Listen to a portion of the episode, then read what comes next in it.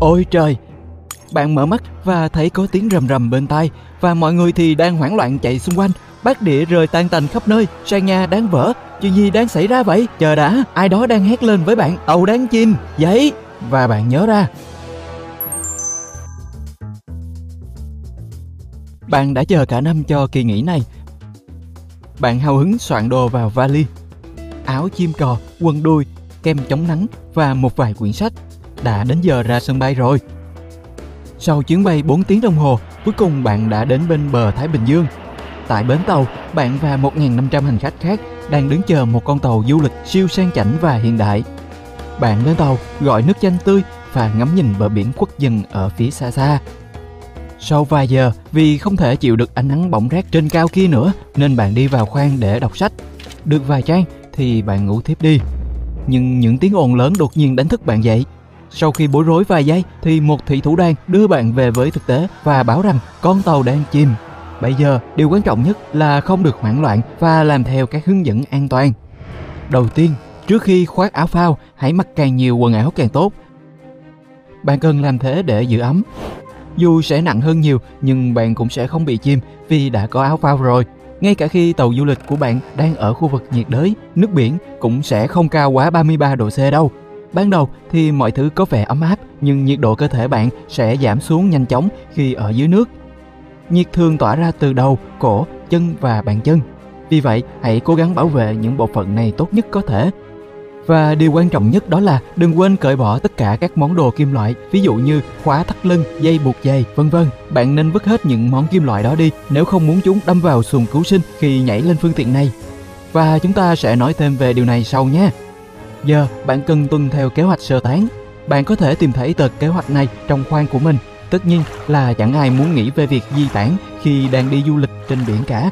Nhưng tờ giấy này có thể cứu mạng bạn đấy.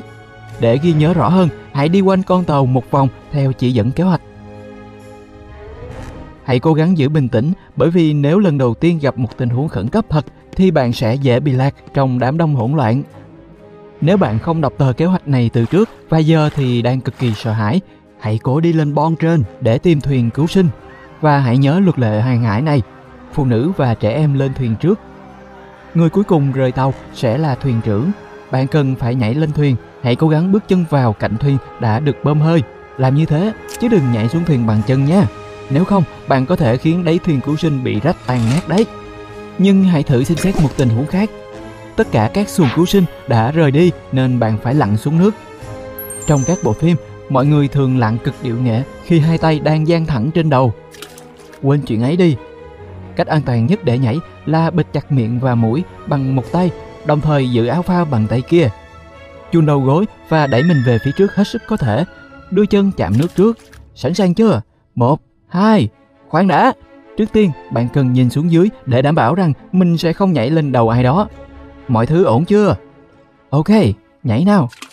Giờ bạn đang ở dưới nước, hãy bơi càng xa con tàu càng tốt. Vì thứ nhất, ai đó có thể không nhìn xuống và nhảy ngay lên đầu bạn. Uhm. Thứ hai, khi một con tàu khổng lồ chìm xuống, nó sẽ tạo ra một cái phễu khổng lồ trong nước và rất có thể bạn sẽ bị kéo vào đó.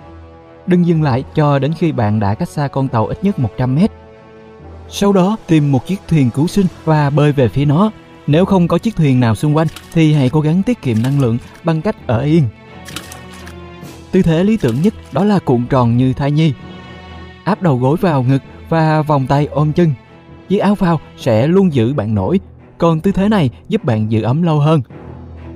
À, nhớ là nín thở khi bạn ở dưới nước nha, điều này rất quan trọng đấy. Nhưng hãy thử nghĩ đến một viễn cảnh còn xấu hơn xem nào. Giả dụ bạn đang ở trong một con tàu đang bị ngập và cần phải bơi qua một hành lang dài để lên bông trên. Đầu tiên, hãy cố bình tĩnh vì hoảng loạn sẽ chỉ khiến bạn mất nhiều oxy hơn và cũng đừng mặc áo phao vào vội. Bạn sẽ phải lặn, còn áo phao thì sẽ làm bạn nổi trên mặt nước. Giờ hãy hít một hơi thật sâu trước khi lặn xuống nào. Đưa cơ thể vào một vị trí thoải mái, thở đều đặn trong một phút, sau đó nín thở cho đến khi bạn cảm thấy khó chịu. Bắt đầu thở lại trong một phút, rồi nín. Hít vào càng sâu càng tốt. Lặp lại 3 lần. Tôi biết, tôi biết, con tàu của chúng ta đang chìm và không còn nhiều thời gian, nhưng vài phút này lại có thể cứu mạng bạn đấy. Nếu bạn quýnh quá rồi thì hãy thở đều đặn 20 giây thay vì một phút. Giờ thì phổi của bạn đã quen với nhịp hít thở ban nãy. Bạn đã sẵn sàng để lặn. Cố gắng bơi càng gần bề mặt càng tốt. Vì bạn sẽ khó nín thở khi phải lặn sâu đấy. Không ăn gì từ 2 đến 3 giờ trước khi bơi cũng rất hữu ích. Quá trình tiêu hóa thức ăn tiêu thụ một phần oxy.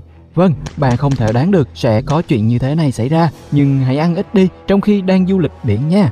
Ừm, đấy, đừng cố gắng ăn nhiều hơn 8 bữa buffet mỗi ngày. Được rồi, bạn đã lên được bom trên, mặc áo phao bình an vô sự, nhảy xuống nước và giờ hãy bơi về phía những chiếc thuyền hoặc ở yên một chỗ để giữ năng lượng và chờ người cứu hộ đến. Đột nhiên, bạn nhìn thấy đất liền ở đằng xa và dường như cũng không quá xa. Nhưng trước khi bạn bắt đầu bơi về phía đó, hãy dừng lại và suy nghĩ một chút. Nếu bạn đã từng nghe về ảo ảnh, vâng, giống như ảo ảnh ở sa mạc ấy, thì đây cũng có thể là chúng đấy. Khi thời tiết quang đảng, bạn có thể nhìn thấy bờ biển cách chỗ mình 7 km, nhưng có thể còn gần hơn. Tuy nhiên, đừng cố bơi tới đó, bạn có rất ít cơ hội để thành công và có thể kẹt ở đâu đó rồi kiệt sức. Và chuyện tệ hơn đó là những người cứu hộ cũng sẽ gặp khó khăn khi tìm kiếm bạn. Vì thế, bạn phải chờ đợi. Áo phao hiện đại có đèn tự động sáng lên ngay khi bạn nhảy xuống nước. Đèn tín hiệu này giúp nhân viên cứu hộ tìm thấy bạn. Nếu bạn mặc chiếc áo phao mà không có đèn thì hãy hét lớn lên và vẫy tay nhưng chỉ làm thế khi bạn nhìn thấy đội cứu hộ thôi nhé. Tuy nhiên, bạn vẫn chẳng thấy tín hiệu nào từ họ. Thuyền cứu sinh đã đầy, con tàu thì bị chìm hẳn xuống nước và bạn rất lạnh. Đừng hoảng sợ, nhìn xung quanh và tìm những người khác cũng mặc áo phao giống bạn. Tụ lại thành nhóm và ôm chặt lấy nhau. Bằng cách này, bạn có thể giữ ấm, vừa được vui hơn trong khi chờ đợi cứu hộ. Hơn nữa, một nhóm lớn có thể được nhìn thấy dễ hơn từ trên trực thăng. Hiện tại, bạn đã làm mọi thứ cần thiết để cứu mạng mình. Giờ thì chỉ cần chờ người tới cứu thôi. Một giờ sau, trực thăng đến và di tản mọi người đi. Bạn trở về nhà và quyết định nếu có du lịch thì sẽ đi bằng kinh khí cầu. Nhưng đó lại là một câu chuyện hoàn toàn khác. À, nhân tiện, nếu bạn đang chờ tiết mục cá mập ăn thịt trong khi đang đợi cứu hộ tới, tôi không muốn đem bất kỳ viễn cảnh tai ương nào tới cho bạn nữa đâu. Đặc biệt là khi cái tàu chở hàng đang quay như điên và trôi về phía bạn. Để dành cho lần sau nha.